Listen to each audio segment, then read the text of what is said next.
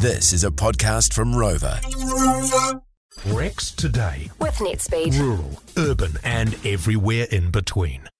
All right, welcome back into the show. Let's get uh, more reaction now to the ag emissions pricing announced by the government yesterday. And uh, very busy people with groundswell. Three media releases, I think I counted. Co founder Bryce McKenzie joins us now. G'day, Bryce. How's things? Yeah, look, uh, hi Dom and hi listeners. Uh, yeah, I feel- feel uh, a little bit tired today, I'd have to say, Dom. It's been pretty hectic going, I can assure you. Well, I suppose the first thing was to get your head around everything and, uh, you know, find out exactly what's going on here. So, uh, your first impressions when that government proposal came out, what did you, you got round the table with uh, your cohorts there? What did you discuss and uh, what conclusions did you come to? Oh, look, we we really feel for the agriculture industry, to be quite honest. Uh, it takes some keeping up with, uh, Dom, as you well know, the, the, the just the raft of things that are being thrown at us, and they're coming from all angles. It, it, it gets you depressed, to be quite honest, and that's the biggest problem we're having is people are starting to really, well, not starting, they've felt it for a while, but this is just another blow. And, uh, you know, I was talking to some young farmers yesterday. These are guys in the 30s that are starting out in their careers. And, you know, they're, they're saying themselves, I don't know why I'm even bothering. So it, this is getting bad. It really is getting bad. Yeah, I must admit I've heard that from quite a few people as well. Uh, I noted that um, you're calling for farmers to come together and demand the immediate resignations of industry group chairs. You're talking here of the likes of Jim van der Poel of Dairy NZ, Andrew Morrison of Beef and Lamb New Zealand. Uh, is that uh, the best use of your of your resources? Do you feel?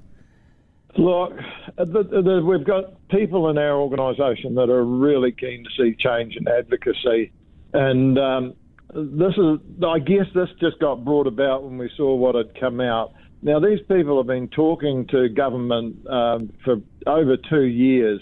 Now, either they didn't know what was going on, or they did know and they've hid it from farmers. So, if they did know, why didn't they tell us? And uh, if they, if this has been just uh, brought upon them without them knowing, then what was the point in them actually being part of any negotiations in the first place? So that, I guess, is where we've come to.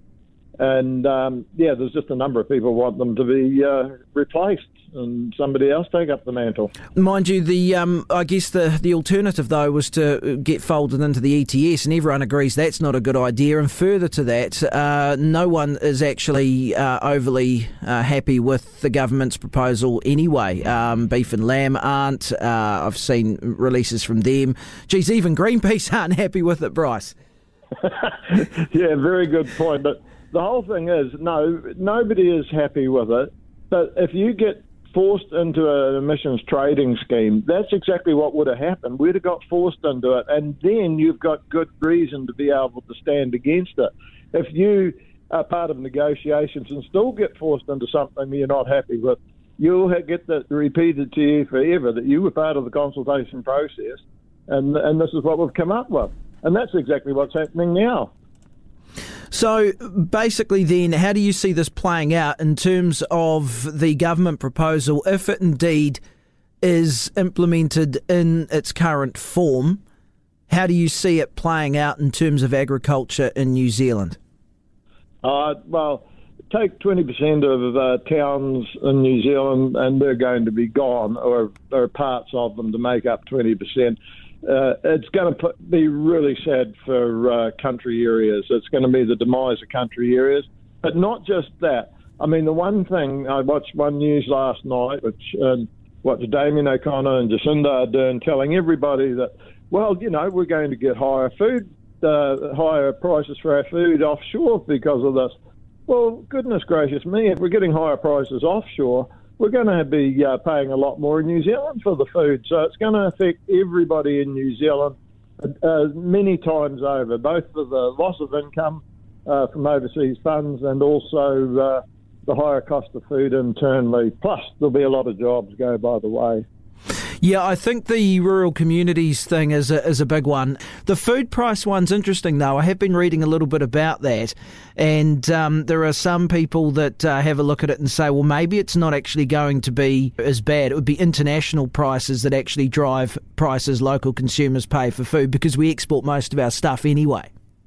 Yeah, that's right, and that, that's uh, exactly what I was meaning. There'd be the international prices that will force uh, prices up in New Zealand. Because mm. I mean, our dairy is a classic in that. Uh, meat probably may be uh, um, a little bit protected from it, but certainly our dairy products are uh, based on the international market prices. You've said that uh, basically, to sum up everything here, uh, that the government has declared total war on rural New Zealand.